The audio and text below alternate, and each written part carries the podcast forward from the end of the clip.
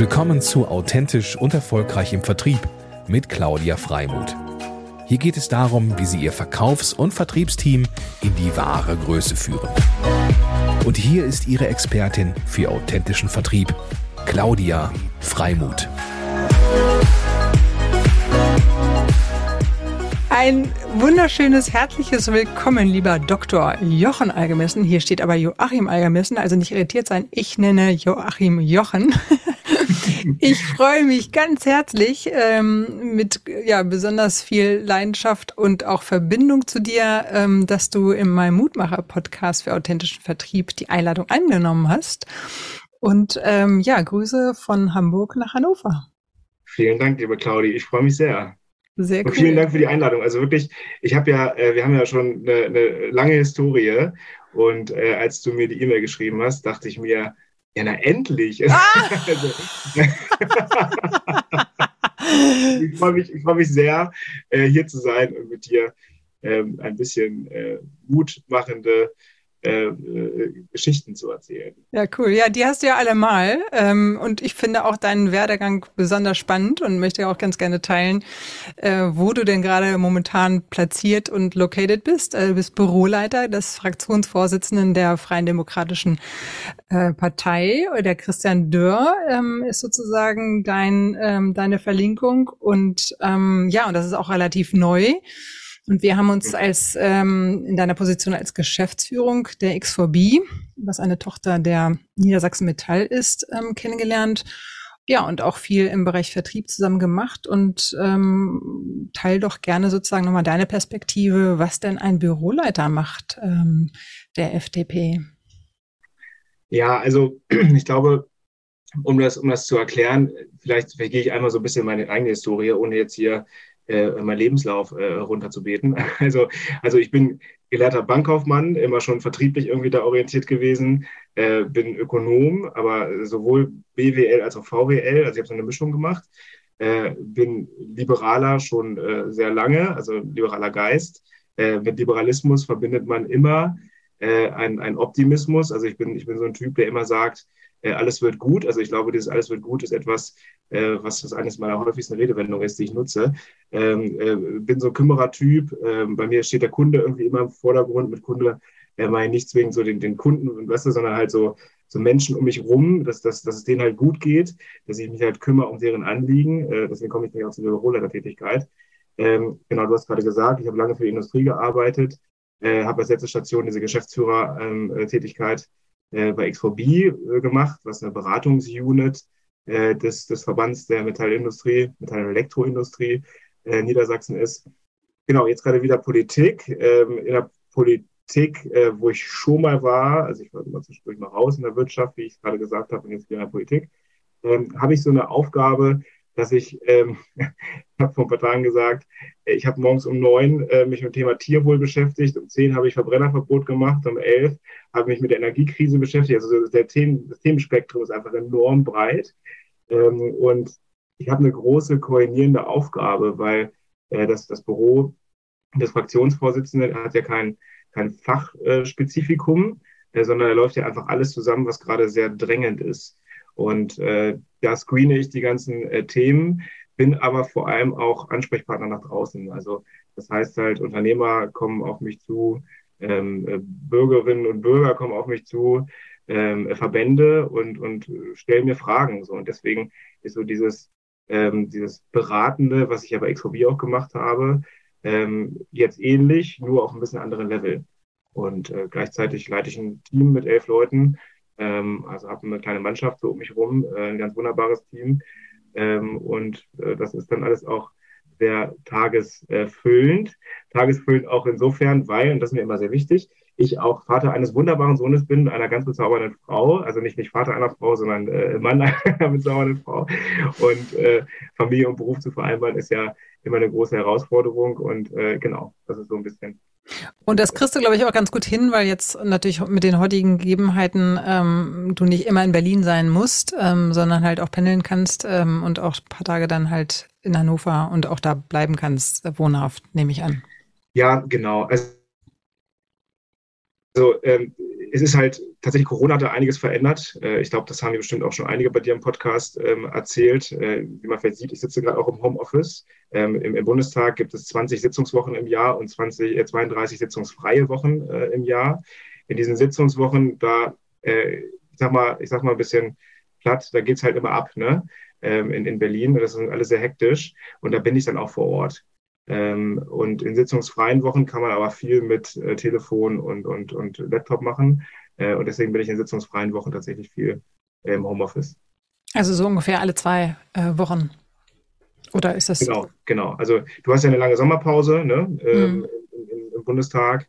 Ähm, da war ich sehr viel im Homeoffice, versucht dann immer mal rüberzufahren. Ne? Also man hat ja auch immer ein Team und dieser ich weiß nicht, wie es dir geht, aber so dieser persönliche Austausch, ähm, den kannst du ja nicht komplett wegdigitalisieren. Ne? Also weil wir machen auch unsere Team-Meetings digital, weil dann sitzt auch jeder vom Laptop und, und kann auch äh, Dinge auch äh, kurz mal rein, also in den Kalender reinschauen und keine Ahnung. Also das hilft schon.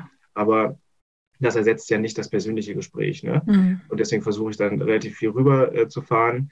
Berlin-Hannover ist eine super geile Verbindung, ähm, anderthalb Stunden mit, der Bahn. Äh, das, äh, das kann man äh, gut machen. Und vielleicht noch eine Frage in Richtung ähm, operativer Tätigkeit. Also ähm, wenn du sagst, du hast so ein großes Spektrum, dann sind es immer Projekte, die, die irgendwie weiterentwickelt werden dürfen? Oder wie darf man sich das sozusagen so als ja, jemand, der viel mit der Wirtschaft eher zu tun hat, vorstellen? Naja, also Politik ist ja sehr schnell. Ne? Also es, es passieren ja äh, fast täglich passieren ja irgendwelche irgendwie neue Sachen. Ne? Jetzt haben wir diese Zeitenwende gehabt äh, im, im, Februar diesen Jahres mit diesem äh, fürchterlichen äh, Angriffskrieg Russlands auf die Ukraine. Ähm, und äh, dann als Konsequenz diese Energiekrise. Und ähm, auf der einen Seite, wir müssen ja, wir haben zwei Koalitionspartner zum Beispiel. Ne? Also wir müssen ja auch viel koordinieren. Also die FDP hatte ja äh, Klammer auf, leider, Klammer zu, keine absolute Mehrheit bekommen bei der Bundestagswahl, wie es bekannt ist.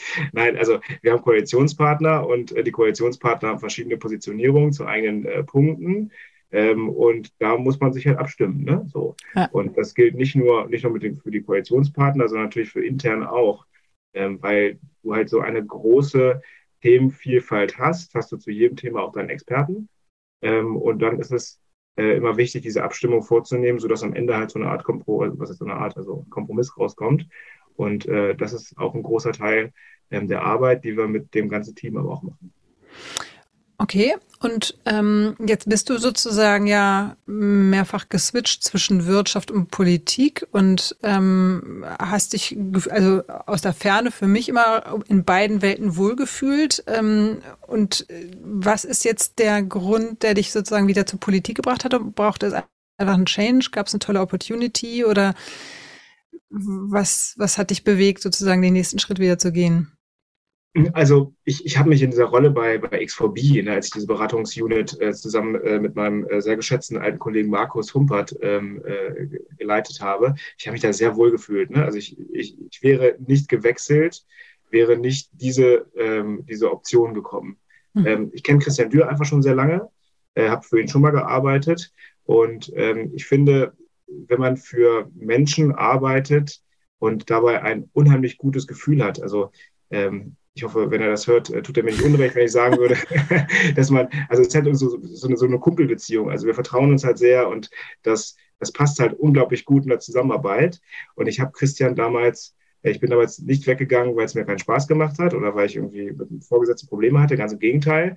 Äh, das war damals echt zwei weinende Augen, sondern das war bei mir damals eher der Punkt, das war vor Corona und ich habe eine Familie gegründet. So, und das war, meine, meine Frau kommt, ich ja auch, aus Hannover, ist hier, ähm, ist ja auch beruflich tätig. Und ähm, da war es für uns damals schwer, so dieses Hannover-Berlin mit Familiengründung irgendwie zu machen. Ne? Mhm. Und das war dann der Grund für mich, dann damals zu gehen und bin dann in die Wirtschaft, was aus heutiger Perspektive total ähm, äh, richtig war, weil ich die andere Seite kennengelernt habe. Ne? Ja. Ähm, und äh, das aus heutiger Perspektive alles viel besser einschätzen kann, die andere Seite zu, zu kennen. Und ich bin da zurückgekommen, weil ähm, erstens äh, Christian Dürr mich gefragt hat und äh, da konnte ich einfach nicht Nein sagen, äh, die Arbeitsbedingungen sich ein bisschen verändert haben ähm, und äh, das einfach, er ist jetzt auch Fraktionsvorsitzender geworden, das ist natürlich auch eine ganz spannende Aufgabe ähm, im, im, Rahmen der Bundesregierung. Ich habe vorher halt mein Leben lang nur Opposition gemacht und jetzt äh, kann ich das mal äh, begleiten und das ist ähm, etwas, was sehr spannend ist. Ja, sehr cool. Und weil du ja beide Welten sozusagen sehr intensiv kennengelernt hast ähm, und wir in dem Mutmacher-Podcast für authentischen Vertrieb sind, ähm, würde es mich natürlich sehr interessieren, so deine Meinung zu hören, was denn da die Politik von Wirtschaft und die Wirtschaft von Politik lernen kann. Oder wo, wo es da vielleicht auch Schnittstellen gibt oder Überschneidungen. Ähm, also, was ist da so seine Einschätzung? Also ich glaube, ähm, beziehen wir es mal auf Vertrieb. Ne? Ich glaube, äh, in Bezug auf Vertrieb ist Politik ähm, eigentlich genau das Gleiche. Also ich habe ich hab so, eine, hab so eine Maxime irgendwann mal für mich selber, ähm, äh, das habe ich auch mal gelesen. Ähm, man sagt ja, ähm, die Aufmerksamkeitsspanne eines Goldfisches beträgt neun Sekunden. ähm, die Aufmerksamkeitsspanne eines Menschen ist noch eine Sekunde weniger. Das sind wow. nämlich acht. So, acht Sekunden. Ne? Ähm, und das war für mich äh, in Bezug auf den Vertrieb, bedeutete das immer, ich muss es halt schaffen, innerhalb von acht Sekunden ähm, eine, eine spannende Geschichte zu erzählen, ähm, die, die der andere ähm, auch, auch versteht oder zumindest damit er mir folgt. In der Politik ist das genau das Gleiche. Also ich habe, äh, wir, wir haben halt ähm, einen unheimlich hohen Workload. Es geht immer alles sehr schnell. Und ich habe dann zwar nicht immer nur acht Sekunden Zeit, aber zumindest habe ich immer wenig Zeit. Also muss halt sehr prägnant sein in meinen, ähm, in meinen Botschaften, die ich mhm. sende. Ähm, und damit meine ich jetzt ähm, das, das Interne. Gleichzeitig extern Kommunikation mit den Bürgerinnen und Bürgern da draußen. Ne? Ähm, diese, diese Komplexität von vielen Sachverhalten. Nehmen wir das Thema Außenpolitik. Ich, ich würde, ich weiß gar nicht, wie viele Menschen auf dieser Welt Außenpolitik verstehen. Also diese ganzen geopolitischen äh, Zusammenhänge, das ist so schwer, das ist so komplex. Äh, trotzdem hat natürlich jeder eine Meinung dazu. Und äh, die Aufgabe von Politik die sich ja den ganzen Tag mit Riesenapparaten damit beschäftigt, ist es halt mit möglichst einfachen Botschaften das runterzubrechen. Mhm. Und da, da, da, da findest du dann, ähm, da findest du dann einen Zusammenhang zwischen äh, Politik und Vertrieb, weil letztlich, Claudia, du kennst das sehr gut äh, als Vertriebsexpertin, ähm, letztlich geht es auch darum, dass man diese Botschaft, die man senden möchte, über ein Produkt, über eine Beratungsdienstleistung oder wie auch immer, möglichst einfach und kurz zusammenfasst. Ähm, Thema zwei, äh, und das passt dazu ganz gut, ähm, ist das Thema Storytelling. Also äh, wir versuchen in der Politik auch immer eine Geschichte zu erzählen. Ne? Also du versuchst ja auch Emotionen ähm, anzusprechen. Ähm, dieses als Ökonom, äh, da haben wir immer vom Homo economicus gesprochen, also quasi der rationale Mensch, den gibt's ja nicht. Also es gibt keinen rationalen Menschen. Menschen sind immer emotional und äh, viele Entscheidungen werden einfach auch aus dem Bauch heraus getroffen. Deswegen musst du emotional agieren. Und das Gleiche ähm, gilt ja auch äh, für die Wirtschaft. So dieses Thema Storytelling ist was, was mich irgendwie auch schon lange umtreibt. Ähm, denk so an, an, an diese Marken, die es so gibt. Also Nespresso fällt mir gerade ein. Ne? Wenn ich jetzt fragen würde, was kommt dir in den Sinn, wenn ich dir sage Nespresso? George Clooney. Ja, genau, sagst du George Clooney. wenn ich, wenn ich dir, und es geht ja nicht um George Clooney, sondern es geht ja darum, dass George Clooney ein Testimonial dafür abgegeben hat, mhm. dass er sich für diesen Kaffee entschieden hat. Ne? Oder Krombacher. Krombacher hat es geschafft, halt ähm, dieses Thema äh, Klima äh, zu, zu besetzen als, als Biermarke. Ne? Ähm, und das ist, das, das beobachte ich immer äh, sehr gerne und ähm, ich, ich glaube, äh, ich will nicht sagen, dass ich der, der größte Storyteller bin, aber zumindest arbeite ich daran. Ne? Also es ist auch sehr schwer, äh, so Geschichten zu erzählen. Ne? Ja. Und ähm, vielleicht so ein letztes Beispiel, weil ich das jetzt vor kurzem erst entdeckt habe und ganz, ganz toll fand. Ähm, vielleicht auch für die, diejenigen, die uns äh, zuhören. Es gibt einen Instagram-Channel, der nennt sich äh, Charity Water. Und äh, das hat mich so beeindruckt, weil ähm, bei Charity Water kannst du halt Geld spenden und äh, die, die tragen äh, dazu bei, dass ähm, Menschen in armen Regionen sauberes Trinkwasser bekommen. Mhm. Und die ähm, Kritik an, an, an Spenden ist ja häufig, dass es sehr intransparent ist. Und äh, Charity Water schafft es halt über diesen Instagram-Channel ähm, sehr transparent äh, darzulegen, äh, wo genau das Geld hinfließt und zeigt halt über Geschichten dieser Gemeinden, äh, wie die halt von diesem sauberen Trinkwasser profitieren. Ne? So, und das ist letztendlich auch Storytelling. Ne? Und ähm, deswegen finde ich, äh, das ist jetzt eine, eine, soziale Organisation, das andere ist dann äh, Politik, das andere ist Wirtschaft. Wir alle müssen ähm, Geschichten erzählen. Und mit Geschichten meine ich nicht die Märchengeschichte, also quasi die, die die Unwahrheit vielleicht auch am Ende erzählt oder träumt, ähm, weil Wahrheit ist ja, können wir auch nochmal Wahrheit sprechen, äh, sondern einfach eine, eine Geschichte, ähm, mit Spannungsbogen ähm, und mit vielleicht manchmal auch einem überraschenden Ende, weil ähm, das macht's ja manchmal auch noch ganz amüsant. Mhm, sehr spannend. Und ähm, das war ja sozusagen so die Parallelen ne, zu, zu Politik und Vertrieb. Und wenn gibt's auch was, wo du sagen würdest, das kann der eine von dem anderen lernen, weil das sind ja eher Ähnlichkeiten. Also gut, man könnte jetzt sagen, okay, Storytelling wäre so eine Sache, aber fällt dir noch irgendwas anderes zusätzlich ein, was, wo vielleicht Politik mehr von Vertrieb oder Wirtschaft lernen kann und vice versa? Ähm, ja, ich, ich glaube, vielleicht, vielleicht ein Ticken anders, äh, weil es gibt einen ganz markanten Unterschied äh, zwischen Wirtschaft und Politik. Äh, und das ist etwas, ähm, ich, ich mag beides, aber es ist schon ein Unterschied. Und zwar, in der Politik bist du immer sehr abstrakt, ähm, weil du Entscheidungen triffst für äh, viele verschiedene Menschen, Organisationen und so weiter. Äh, nehmen wir dieses Thema Infektionsschutzgesetz zum Beispiel ähm, in Bezug auf Altenheime. Da hatten wir es vor kurzem, dann willst du als Politik dazu beitragen, dass die vulnerablen Gruppen in diesen Altenheimen geschützt werden. Jetzt gibt es aber Fälle, wo dann in dem Altenheim ein Café zum Beispiel ist. So, und dieses Café verkauft nicht nur den Kaffee an die Altenheimleute, also an die, an die, an die, an die, alten Menschen, sondern auch an Externe. Hat aber ein Problem, weil es unter die äh, Regulierung der, äh, der Altenheime fällt. So, das sind dann so Probleme, wo Politik ja leider immer sehr abstrakt drauf guckt, was aber auch deren Aufgabe ist. Ähm, gehst du in die Wirtschaft, bist du in der Wirtschaft immer viel konkreter. Also du hast halt konkrete Projekte, da hängt ein Geldvolumen dahinter, du bist beauftragt, also du hast einen, äh, einen Volumen, Budget, was du bekommst, also einen Preis und äh, musst dafür halt eine Leistung bringen. Und ähm, das ist so der Unterschied. Also das eine ist, du, du schaffst dann ja auch als, als jemand, der ein konkretes Projekt in der Wirtschaft äh, bearbeitet hat, schaff, hast du ja am Ende auch ein klares Ergebnis. Und dieses Ergebnis hast du in der Politik eigentlich nie so richtig, weil du halt immer auf so einem sehr abstrakten Niveau unterwegs bist. Ja, spannend.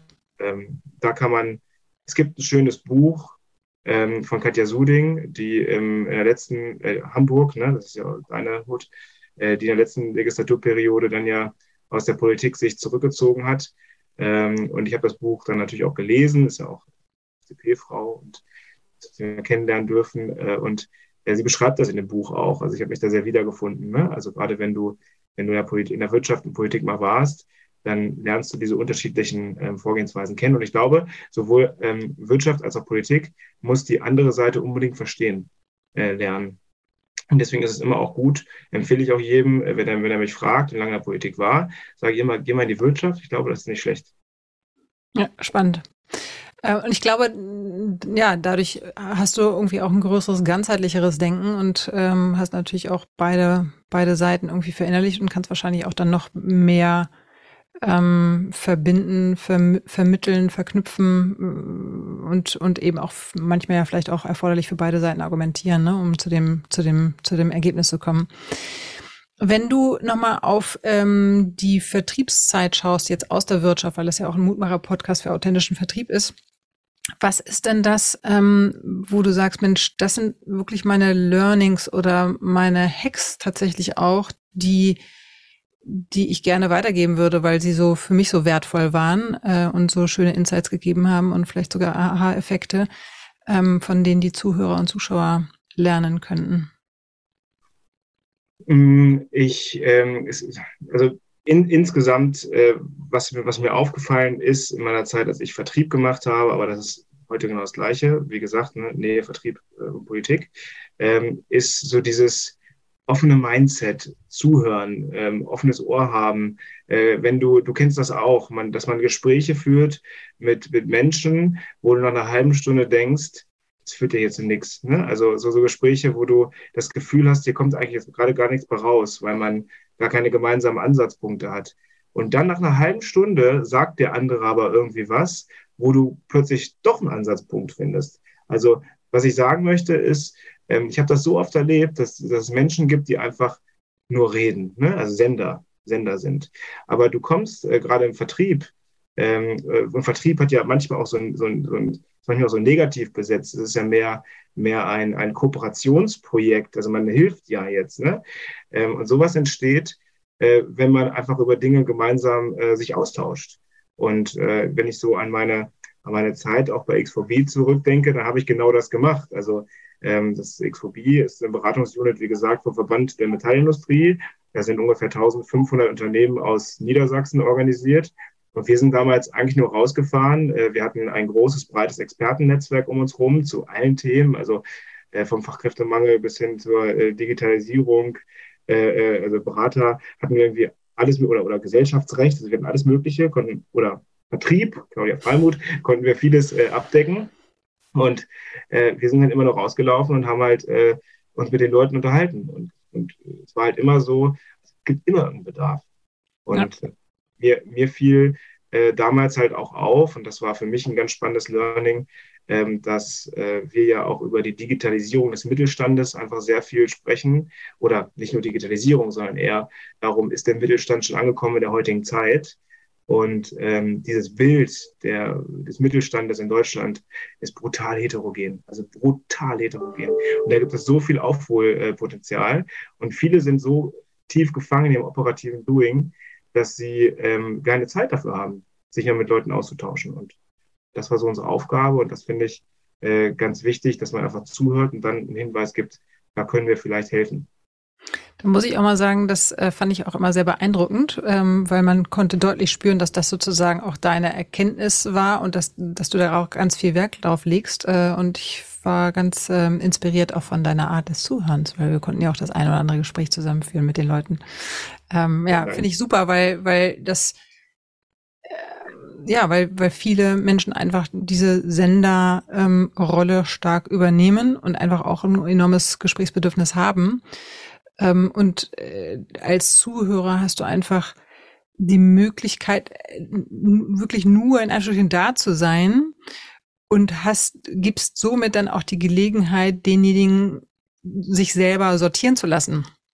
Ne? Ähm, und am Ende des Tages, wenn du wirklich wahrhaftig zuhörst, dann gibt's den Raum, ähm, wo er oder sie dann auch selber auf die eigenen Erkenntnisse kommt oder halt auch auf dann letztendlich wichtige Themen, die dann in der, in der Besprechung, so wie es bei euch dann war, auch zur Lösung führte, weil du dann auch etwas anbieten konntest und man auf den richtigen Punkt kam. Ich hatte das neulich übrigens gerade mit auch mal, ich habe einen Imagefilm gedreht, ähm, äh, wo ich auch das erste Mal das Gefühl hatte, da war ein Dienstleister, der war komplett für mich da. Also der war nur bei mir, nicht mit sich beschäftigt, mit seiner Kamera und seinem Konzept und, sondern der war so professionell, hat seine Dienstleistung im Griff, so dass er trotzdem und sie ähm, bei mir sein konnte und mir dann halt auch zuhören konnte, was ja für mich dann wiederum wichtig war, um auch äh, meine Inhalte landen zu können und vielleicht auch überzeugend und nicht mich ablenken zu lassen, weil ich auch da sehr seismografisch bin, was dann links und rechts noch irgendwie äh, passiert oder nicht passiert. Das war auch sehr phänomenal. Deswegen habe ich auch gerade so ein, so ein aktuelles Erlebnis, also für mich auch gehabt. Ähm, deswegen, ähm, das will ich wirklich auch nur unterstützen. Ähm, eine tolle Erkenntnis für dich auch. Ähm, und ich glaube in der Politik auch nochmal ganz, ganz wichtig, ne? Ja, total. Also, weil, weil du es gerade sagst, also dieses ich, ich finde es immer ganz schwierig, aus, während eines Gesprächs schon zu sagen, hey, ich habe die Lösung für dich. So, ne? Ähm, sondern es geht ja mehr darum zu sagen, okay, ich nehme es mal mit. Also, dass man auch, ich mache mir immer Notizen zum Beispiel, ne? Immer. Ähm, und gucke mir die Notizen im Nachgang nochmal an und mache mir entweder selbst Gedanken oder teile das nochmal mit Kollegen. Ne? Und komme dann äh, immer einen Tag später oder zwei oder drei, ist immer ein bisschen abhängig vom Workload, komme dann zurück auf die und sage, ich glaube, ich habe eine Idee. So, und ähm, ich glaube auch gerade in dieser hochgradig komplexen Welt, die wir nun mal auch haben, mit diesen ganzen komplexen Herausforderungen, äh, erwartet auch niemand von dir sofort eine Antwort. Ne? ja, dass du wie aus der Pistole geschossen sagst, yes, ich hab's, ne? Sondern jeder ähm, ist, glaube ich, dankbar dafür, dass du es erstmal mitnimmst und danach halt eine Lösung äh, präsentierst. Ähm, weil du gerade nochmal nach einer, ich glaube, du hast ja gerade auch so nach einer Geschichte erzählt, äh, gefragt, ne? Die, die ich, äh, die ich noch äh, teilen äh, möchte. Also ich habe tatsächlich so eine, das hat mich geprägt, also mit diesem Zuhören, ähm, eine, eine Geschichte gehabt. Und zwar war das das Zustande kommen meiner Doktorarbeit. Ähm, ich habe nämlich, äh, wie ich persönlich zumindest finde, ein spannendes Thema gehabt. Aber ich glaube, es hat jeder, der eine Doktor ein Buch geschrieben hat oder eine Doktorarbeit, wie auch immer. Ähm, und zwar, ich habe mich damals ähm, basierend auf dem äh, Privatarchiv von Hans Tietmeyer ähm, mit der Entstehung der Eurozone ähm, beschäftigt und mit Zukunftsprognosen. Ich glaube, äh, gerade für die Zuhörer, ich glaube, viele kennen Hans Tietmeyer nicht. In den 90er Jahren war er sehr bekannt, heute nicht mehr. Ähm, in, der, in der heutigen äh, Zeit, der Experten ist er immer bekannt, aber ich sage es gerne nochmal, er war in den 90er Jahren Bundesbankpräsident, ähm, hat, er war so der Hüter der D-Mark und hat ähm, ganz wegweisend äh, die Euro-Einführung von deutscher Seite begleitet. Also war so einer der Konstrukteure des Euro. Und ähm, ich hatte halt die, äh, das, das große Glück, äh, ihn ganz viel auch zu befragen, zu interviewen zu dieser ganzen Euro-Thematik. Das ist auch so, so, so ein Leib- und Magenthema von mir äh, geworden, Eurozone. Ähm, viele seiner damaligen Weggefährten auch zu interviewen. Und er hatte in seinem Keller ein äh, Privatarchiv mit 186 Aktenordnern äh, wow. nicht veröffentlicht. Ja, also ich glaube, ich würde es heute auch nicht mehr hinkriegen, aber es war damals, also ich habe mich da reingestürzt, reingewühlt in dieses Archiv und habe da halt viele äh, Goldnuggets gefunden, also unveröffentlichte Dokumente einfach, ne? Die nochmal so die, wo ich ein bisschen was verändert habe in der wissenschaftlichen ähm, Erkenntnis zur Euro-Einführung. Was ich sagen will, ist, wie es zustande gekommen ist. Das war so, dass Hans Tietmeyer 2010 in Hildesheim gewesen ist, unsere Heimat, äh, zu, äh, zufälligerweise, unsere gemeinsame Heimat und hat einen Vortrag gehalten. Und äh, das hat mich dann, äh, ich habe das nicht direkt erlebt, nur indirekt. Mein damaliger Zweitbetreuer ist auf Tietmeyer zugelaufen und hat ihn gefragt, äh, also auch einfach nur gefragt wieder, ne? Fragen stellen, zuhören, äh, warum es über ihn eigentlich keine Biografie gibt. Und dann sagte Tietmeyer, ja, weiß ich nicht, ich habe mich noch nie wieder gefragt. Ne? Und äh, übrigens, ich habe dieses Privatarchiv, da ist total viel Gold quasi drin. Ne? So, und ähm, dann habe ich so eine ähnliche Frage später mal diesem Zweitbetreuer gestellt. Und zwar ging es dann da um eine akademische Zukunft, die vor der Doktorarbeit äh, schreiben. Und der kam wieder so auf diesen Gedanken mit Tietmeier. Also, was ich sagen will, ist, ähm, ich glaube, es gibt ja, es gibt ja so diesen, äh, diesen, diesen Spruch, äh, wenn du Orangen suchst, äh, dann äh, wenn, du, wenn du Orangen brauchst, dann suche nicht im Blaubeerfeld, ne? Oder so ähnlich. Also gibt so einen Spruch, ich weiß gar nicht, ich glaube, so ähnlich war er. So, und ähm, ich glaube, das ist falsch. Also ich glaube, wenn du Orangen brauchst, dann guck auch mal im Blaubeerfeld. Also äh, suche, suche da, wo du. Ich habe damals überhaupt nicht damit gerechnet, dass ich dieses Thema bearbeiten werde. Mhm. Aber ich habe einfach irgendwie Leute immer gefragt. Und ich glaube, wenn du mit vielen Menschen dich austauschst und einfach ganz offen mal Dinge ansprichst, dann entstehen da einfach Dinge raus, vor denen du nie rechnest. Ja. Deswegen, äh, wenn mich, deswegen letzter Punkt, wenn mich Leute fragen, wo geht es denn hin eigentlich bei dir beruflich? Äh, was hast du überhaupt noch vor langfristig? Dann sage ich immer, keine Ahnung. Also ich habe jetzt einen total geilen Job gerade, macht das riesig viel Spaß. Ich habe ein tolles Team, ich habe einen super geilen Chef. Ähm, also es könnte nicht besser sein. Ich weiß, in der Politik immer abhängig von Legislaturperioden. Was danach ist, keine Ahnung, aber es wird schon gut. Let it flow. Let it flow, genau. Witzig, als du gerade äh, das Beispiel äh, oder den Spruch äh, geteilt hast, äh, wenn du nach Apfelsinen suchst, dann, dann suche nicht in dem Blauerfeld, dachte ich so, hä, wieso nicht? Ja. und, und dann dachte ich, okay, ist halt vielleicht manch einer dann doch so, aber nee, und dann hast du es aufgelöst. Danke dafür. Relieving. Ja, spannend. Ähm, dann hast du noch was wir hatten ja auch mal im Austausch im Vorwege und dann hattest du nochmal einen spannenden Aspekt reingebracht mit der Langfristigkeit und dem langfristigen Plan. Das fand ich jetzt nochmal ganz spannend, ähm, den, der vielleicht so passt oder auch nicht, aber ich würde es ganz gerne mal deine Meinung dazu hören, weil du äh, weil du ja auch geteilt hast, dass wir Menschen gerne sozusagen so drauf sind, in Kurzfristigkeit Erfolge irgendwie zu planen, anstatt eben halt auch langfristig zu denken. Ähm, ja, das ist, das ist sowas, was mich irgendwie schon ganz lange umtreibt. Also ich, ich bin ja in der, also dass ich in der Politik bin, in der Politik ist ja immer alles sehr kurzfristig, ne, alles ganz schnell, ne? Und irgendwie, ähm, du kennst es selbst, äh, wenn du die Berichterstattung verfolgst, du hast immer irgendwie so ein Megathema, das gerade läuft, ne?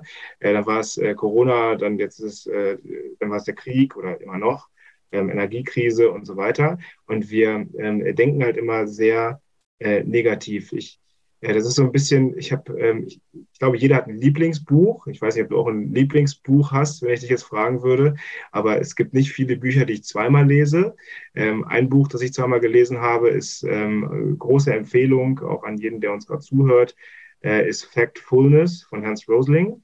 Mhm. Ähm, und Hans Rosling geht nämlich genau, habe ich vor ein paar Jahren mal gelesen und dann halt letztes Jahr nochmal, ähm, der, der geht an diesen Ansatz ran, dass er sagt, ich zeige Ihnen die Welt, wie sie wirklich ist und zwar auf, ähm, auf sehr langfristigen Daten ähm, äh, setzen. Und der startet zu Beginn, die, die Frage stelle ich dir jetzt auch mal, ähm, obwohl ich dich jetzt schon ein bisschen geframed habe, aber trotzdem, er startet zu Beginn seines Buches mit der Frage, ähm, Äh, was glauben Sie? Wird die Welt besser? Wird sie schlechter oder weder noch? Ja, Frage der Perspektive. Ja, genau. genau. Also es ist halt, ähm, er, er, zeigt es an diesem Buch schön auf und sagt halt, dass die Mehrheit der Menschen äh, halt sagt, die Welt wird schlechter. Und äh, versucht dann auch so ein bisschen die Gründe ähm, äh, zu, aufzuzeigen. So ein Grund ist natürlich äh, ganz klar auch so dieser technologische Fortschritt, den wir haben, dass wir heute einfach auch viel mehr über Katastrophen ähm, erfahren. Er schreibt dann zum Beispiel vor ein, paar, vor ein paar Jahrhunderten gab es mal diesen, diesen furchtbaren Mord von Europäern an amerikanischen Ureinwohnern. Das hat ja einfach kein Mensch mitbekommen. Oder äh, auch vor Mitte des äh, 20. Jahrhunderts äh, die große Hungerkatastrophe in China, äh, die auch keiner so richtig registriert hat, wo Millionen Menschen gestorben sind. Äh, heute nimmt jeder von solchen ähm, Dingen Notiz. Und das führt natürlich dann auch dazu, dass wir Katastrophen viel mehr viel mehr wahrnehmen. Und äh, wo er hingeht, und das ist ein Thema, ich, ich hatte dir mal erzählt, ich, ich mache immer noch einen Lehrauftrag in Göttingen, äh, mache ich schon ähm, seit, seit der Zeit meiner Doktorarbeit und äh, spreche mit den Studierenden auch immer über, über dieses langfristige, über diese langfristige Perspektive. Und ähm, ich hatte jetzt im Vorfeld nochmal reingeguckt in das Buch, äh, weil ich wollte nochmal so ein paar Zahlen auch, äh, auch, auch nennen, äh, weil ich diese beeindruckend fand, äh, als ich gelesen habe, auch bei Social Media mal geteilt habe. Das sind solche Sachen wie äh, zum Beispiel, wenn du dir, wenn du, wenn du 200 Jahre zurück äh, guckst und, und guckst das Thema Zwangsarbeit zum Beispiel an, dann, gab, dann, dann war äh, im Jahr 1800 noch in 193 Ländern weltweit das Thema Zwangsarbeit erlaubt. Heute sind es noch drei. Ne? So. Thema Kinderarbeit. Der Anteil von Kindern zwischen 5 und 14 Jahren lag im Jahr 1950 noch bei knapp 30 Prozent. Heute sind wir bei unter 10. Hm, ja? Krass. Thema, Thema Hunger. Der Anteil hungernder Menschen lag im Jahr 1970 noch bei 30 Prozent, heute bei unter 10. Ne? Äh, und so weiter und so fort. Alphabetisierungsrate, auch so ein Thema. 1800 konnten nur unter 10 Prozent der Menschen äh, lesen und schreiben, heute über 90 Prozent, so Basis des Wohlstands und so. Also, äh, und das Interessante in seinem Buch ist, dass er äh, diese ganzen Dinge auch Menschen gefragt hat und die Menschen, äh, äh, also die Mehrheit der Menschen ging immer vom, vom Gegenteil aus. Also immer gesagt, es wird doch, also sie konnten das gar nicht glauben. Und ich glaube, ähm, dass, dass wir daran arbeiten müssen, dass wir positiver werden müssen in unserer Kommunikation. Das stört mich immens, auch so an der Medienlandschaft, dass wir immer so katastrophistisch irgendwie argumentieren. Und ähm, ja, werbe halt sehr dafür, ne? dass wir mal, mal mehr so aufs Positive und auf die langfristige Entwicklung gucken. Ja, aber das ist halt, äh, ja, das ist das, äh, wenn man sich jetzt nicht regelmäßig irgendwie bewusst macht, dass Medien nun mal davon leben, halt von Negativbotschaften, ne? ähm, weil die dann stärker konsumiert sind, weil wir da irgendwie da scheinbar addicted dazu sind. Ähm, das ist sozusagen ja mit die Ursache, warum wir Dinge halt auch eher negativ wahrnehmen. Also guck dir letztendlich das äh, die Nachrichten an. Ähm, ich habe mich da schon sozusagen auch von entfernt, ähm, also zumindest äh, sie nicht täglich zu schauen, sondern eben halt nur in gewissen Phasen, weil ich merke auch, dass mich das irgendwie letztendlich beeinflusst. Ähm, und da muss man sich auch irgendwie selber schützen. Aber ja, finde ich wunderschön das Beispiel, weil wo werden diese äh, Botschaften, die du jetzt gerade konkret geteilt hast aus diesem Buch, wo wird das schon sozusagen großartig publiziert? Ähm, äh, ich sag mal, zumal in diesen gewöhnlichen Medienlandschaften eben nicht. Ähm, und das ist, äh, ich glaube, ein ganz, ganz wichtiger Punkt, sich dessen bewusst zu sein und auch ähm, sich selber damit zu füttern, äh, die, die Perspektive in die positive Richtung ähm, zu drehen. Ähm, das ist mir auch nochmal besonders aufgefallen, als dann halt die Pandemie begann ähm, da war ja dann irgendwie auch, ich sag mal, für mich, die jetzt stark äh, damals noch in der, in der Touristik äh, gearbeitet hat, ähm, war ja dann auf einmal der Boden unter den Füßen weg. Und dann musste ich irgendwie auch mich neu sortieren und dann konnte, gab es aber tatsächlich auch ein paar Impulse, die ich übers Netz gefunden hatte, die genau in diese Landschaft gucken, so wo, wo ist jetzt hier eigentlich die Chance? Und es gibt Branchen, die profitieren. Und wen kannst du da halt unterstützen? Ne? Und das ist dann letztendlich genau dieser Motor, für den du selber verantwortlich bist. Das ist der Punkt. Und das sagt ja auch keiner. Es sei denn, du hast jetzt auch, ich sag mal, im Austausch mit entsprechenden äh, reflektierten Menschen, klar kommt das vor, aber es ist ja nicht so, dass man regelmäßig irgendwie in der Schule gelernt hat, ähm, sich auf seine Haltung oder auf seine positive, ähm, auf dieses positive Fenster zu richten. Ne? Deswegen finde ich es ein total spannenden, äh, spannendes Thema. Zwei, zwei Punkte dazu, die mir gerade ähm, einfallen. Ähm, äh, Punkt eins, weil du gerade sagst, äh, Schule. Ähm, ich finde, äh, äh das ist total wichtig, dass wir auch an unsere Bildungsträger, ähm, ähm, mhm. so, so Bild, Bildungs, die das machen, Menschen, also auch politisch, äh, rangehen, weil das Stichwort Medienkompetenz. Ne? Also ähm, wir haben Verschwörungstheorien irgendwie im Umlauf, wir haben natürlich auch Qualitätsjournalismus, aber das ist ja mittlerweile alles so komplex geworden, dass es unheimlich wichtig ist, dass Schülerinnen und Schülern in der Schule auch Medienkompetenz beigebracht äh, wird. Was ist eine richtige, eine, eine, gute Quelle, eine gute Nachricht und was ist eine schlechte Nachricht? Und ähm, das ist vor diesem ganzen Hintergrund ähm, dieser, dieser Entwicklung, auch wir wissen ja mittlerweile, dass, dass Russland zum Beispiel auch viel Fake News ähm, auch vertrieben gestreut. hat, in, genau gestreut hat in, in, in Deutschland oder Europa oder USA. Wie erkenne ich, was eine Fake News ist. Ne? So. Und darüber könnten wir jetzt noch, glaube ich, zehn Podcasts äh, füllen, äh, das, das mal aufzuarbeiten, ohne zu sagen, dass ich der Experte bin natürlich. Aber ich glaube, das ist eine ganz, ganz große Aufgabe, die wir haben, ne? dieses Thema. Und äh, Punkt zwei, der mir gerade in den Sinn kam, weil du es auch gerade gesagt hast, ähm, ist, äh, was, was machen diese negativen äh, Nachrichten eigentlich mit, mit der Wirtschaft. Ne? Also wir sind da ja in diesem, ähm, in der Volkswirtschaft sprichst du halt immer so von einer selbsterfüllenden Prophezeiung. Also ähm, ein, ein Verband äh, verkündet, dass wenn das so weiterläuft, dann haben wir 500.000 Arbeitslose, keine Ahnung, oder irgendeine Zahl. So, was, was macht das mit den Kapitalgebern, ne? auch mit den Banken? Also ich habe so oft gehört von Unternehmen, die gesagt haben, äh, da hat der Verband XY irgendwas rausgehauen. Mich ruft jetzt mein Kapitalgeber, meine Bank an und sagt, äh, wir sind jetzt nicht mehr so sicher. Also das, äh, aus der Presse haben wir entnommen das. Ne? Also das, das, das macht halt richtig was mhm. mit den Unternehmen oder mit unserem Wirtschaftskreislauf. Und da müssen wir in der Kommunikation auch echt aufpassen. Und deswegen ist es manchmal auch, also nicht manchmal, eigentlich immer, auch sehr wichtig, immer auch die positive Seite mal zu beleuchten. Ne? Ja. Das, ähm, ja, das ist einfach eine Sache, für die ich sehr, ähm, sehr kämpfe und sehr streite. Das ist ein schöner, mutmachender Abschluss, lieber Jochen. es rundet wunderbar ab, äh, weil ich gucke gerade auf die Zeit und denke, ähm, es könnte mal wieder Stunden mit dir äh, in den Austausch gehen. Aber genau, Time is äh, limited. Ähm, ja, das finde ich ein schöner, schönes Fenster, ähm, Mut zu machen, für sich zu sorgen, positiv positive Gedanken zu haben oder die positive Gedanken zu sich auch zu steuern, positive Gedanken zu haben und einfach auch die Welt mehr aus der ähm, positiven Brille zu sehen, weil es gibt genug und du hast da schöne Beispiele jetzt für genannt. Ähm, äh, es ist einfach auch, ich, ich würde jetzt auch keine äh, keine Regel in dem Sinne sozusagen daraus, daraus äh, für jeden irgendwie setzen wollen, weil es für jeden einfach unterschiedlich auch ist. Aber ich glaube, das ist eine schöne Botschaft ähm, und ein schöner Impuls und eine schöne Inspiration für die lieben Zuhörer und Zuschauer. Das freut mich sehr. Du weißt ja, alles wird gut. damit begann er und damit endete er. ja, ich, ich bin genau. Also wir haben es ja schon mehrfach gesagt, aber ich bin einfach sehr davon überzeugt, dass man ein, also dass das Leben ist so schön. Das Leben ja. ist einfach so schön. Und wir sind auch in unserer Gesellschaft so privilegiert. Das müssen wir uns immer wieder sagen, wie privilegiert wir sind. Und wir haben so viele Möglichkeiten. Und wir müssen sie halt einfach nur nutzen und dürfen uns nicht verkriechen und den Kopf äh, in den Sand stecken, sondern wir müssen weitermachen, weil ähm, es gibt genug Möglichkeiten, um ein ganz tolles Leben zu führen. Sehr schön. Jochen, ganz, ganz lieben Dank für deine vielen Impulse.